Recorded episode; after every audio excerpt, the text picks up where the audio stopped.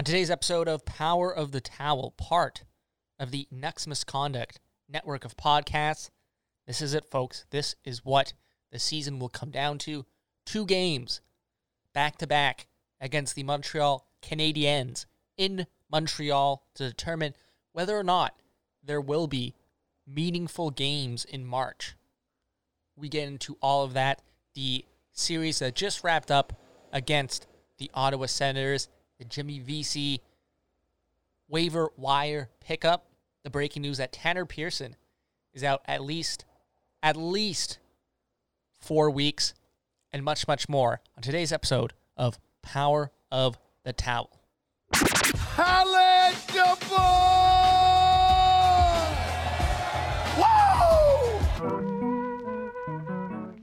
You'll be saying wow every time you use this towel. He's not a person at all. He's a towel. You're a towel. But in Vancouver, mainly it's all about towel power. Are you ready?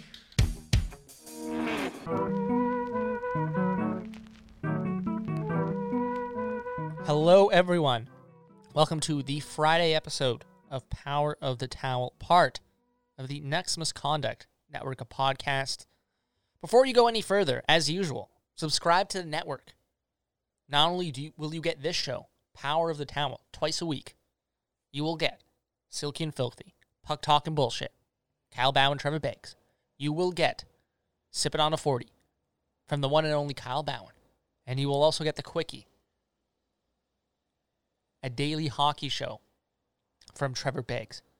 Once again, this is Power of the Towel. I'm your host, Nick Bondi, and we are recording this Friday morning before the two game set against the Montreal Canadiens. And ladies and gentlemen,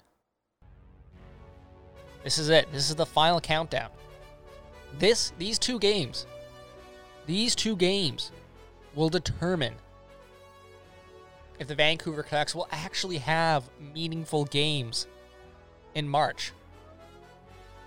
Can you feel it? Can you feel the excitement? I know I can. And it's not just about winning these games, because that's obviously important. It's also about winning these games in regulation. Take four points from the Montreal Canadiens and make sure they don't get any. Maybe you can afford for them to get one point in overtime. But this is it. Two games against Montreal. You win both these games in regulation, there may be a chance. Lose both these games, it's probably Kearns. Win one, lose one, still probably Kearns. Two games against the Montreal Canadiens in Montreal. Thatcher Demko tonight versus Jake Allen. Man, I am pumped. I am pumped. This is it. We're going to let this ride for a bit.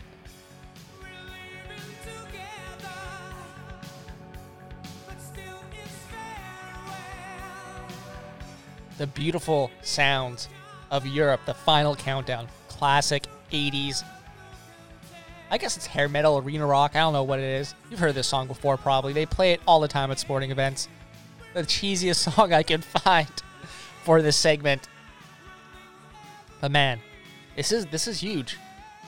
Two games against Montreal back to back to determine if the Canucks will play meaningful games the rest of the season. And yeah, it's going to be Thatcher Demko tonight. I assume he gets the start tomorrow as well. Hockey Night in Canada Saturday night in Montreal. You have to ride him. If if the Canucks did not give Braden Holtby a start on Wednesday in in Ottawa, give Demko some rest. I don't think they're going to trust him on the second half of back to back. If they do, I would be absolutely shocked. And let's be real, let's be honest. Those two games against Ottawa, they blew a 2 0 lead twice. Twice. Two straight games blew a 2 0 lead. Managed to win both games. They have eight goals in regulation, five games. Five games. They won four of them. That's courtesy of the Vancast. Listen to that on the way here. But those two Ottawa games, they were outshot by what, like 20 something that first game? Again, that, that game Demko stole it for him. And out attempted as well in both games. But look, don't don't apologize, Canucks fans, for having a good goalie. You don't have to say, "Oh well, we should have lost. Sorry, we had a good." Don't don't apologize for that. We have a good goalie in Thatcher Demko, a goalie who I think now has cemented himself as part of that core four, as part of that group that you need to build this team around. You have a goalie like that in Thatcher Demko. You really do. Don't apologize for that. And I know they've been out attempted again in both games. They're probably going to get outshot these two games against Montreal, if history is any indication. But we're at the point in the season where it's all about one thing. Just win, baby. Just win, baby. Who cares if it gets ugly? We said it last last episode. This is what we needed to see from the Vancouver Canucks. We needed to see them grind out, grind out wins. Again, I said at the time, it may be too little too late. Where was this a month ago? Where were these type of performances a month ago? I know the goaltending wasn't nearly as good, but a gritty, defensive, gritty win. Again, I'm, I'm running out of adjectives to describe those type of games. But where was where were these type of wins a month ago when it really would have mattered? That's what I keep coming back to. You're probably going to get Thatcher Demko versus Carey Price Saturday night, the two goalies in March with the best goal saves above average at five on five. And we uh, we mentioned it last Friday. Checked it again. Vancouver Canucks still the best save percentage in the National Hockey League in the month of March, but still last, still last in scoring chance for percentage in the month as well. So the plan is pretty clear for the Vancouver Canucks going into these games against Montreal. If you're basing it off of what happened in Ottawa, relying some good goaltending to get a two 0 lead, and then sit back and defend said lead.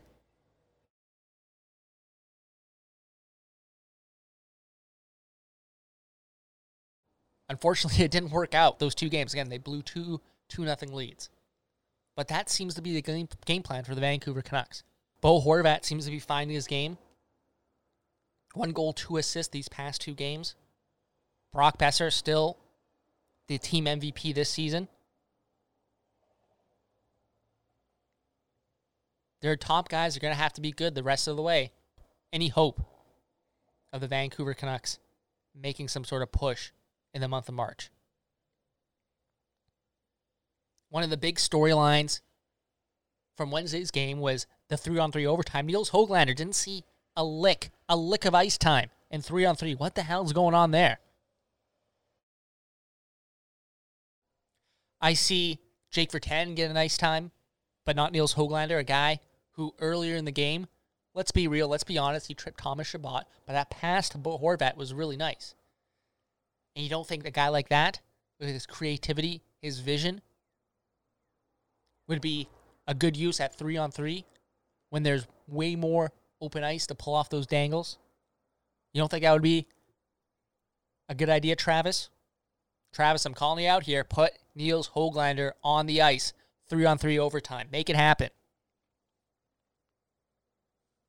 Jimmy Vesey, yes, Jimmy Vesey was claimed from the Toronto Maple Leafs prior to the game Wednesday night.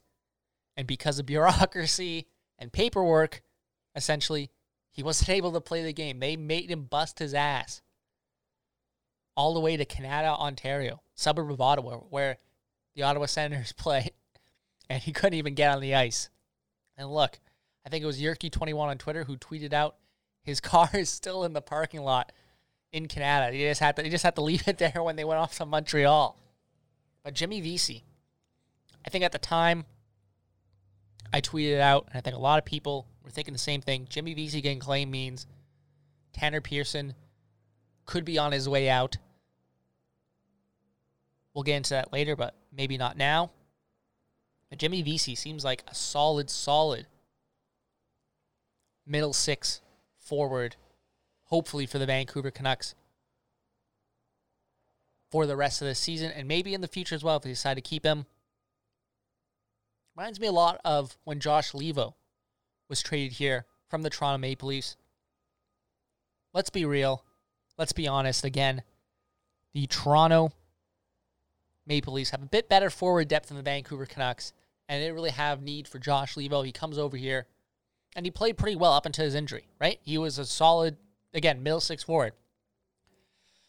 Maybe something similar happens with Jimmy Vesey. Maybe something similar happens in the fact that, you know, he comes here and he finds he finds a bit of chemistry with, let's say, an Adam Gaudette or maybe a, a Bo Horvat because of this injury to Tanner Pearson, and he becomes a good fit with this team. Again, it was unfortunate Josh Leivo got injured, but I see parallels between the Jimmy Vesey waiver wire claim and, and the Josh Leivo trade. A guy who's underutilized in Toronto comes here and does pretty well. Let's be honest. Josh Leivo was a pretty solid forward for the Vancouver Canucks when he was here pre kneecap injury. But again, we're going to play this again. It is all about these two games against the Montreal Canadiens. If you don't win these two games, if you do not win these two games against Montreal in regulation, in regulation, that's the key part. In regulation, you have to win them in regulation. If you don't win these back to back games in regulation, you can probably kiss any chance of meaningful games the rest of the season down the toilet. It fl- flush it down.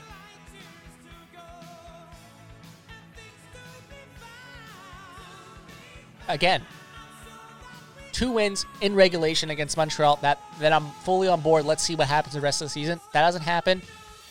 Time to think about the future. Anyways, we're gonna go to a quick break, and uh, at, at the end we're gonna talk about the Tanner Pearson injury. What a what a blow for the Vancouver Canucks.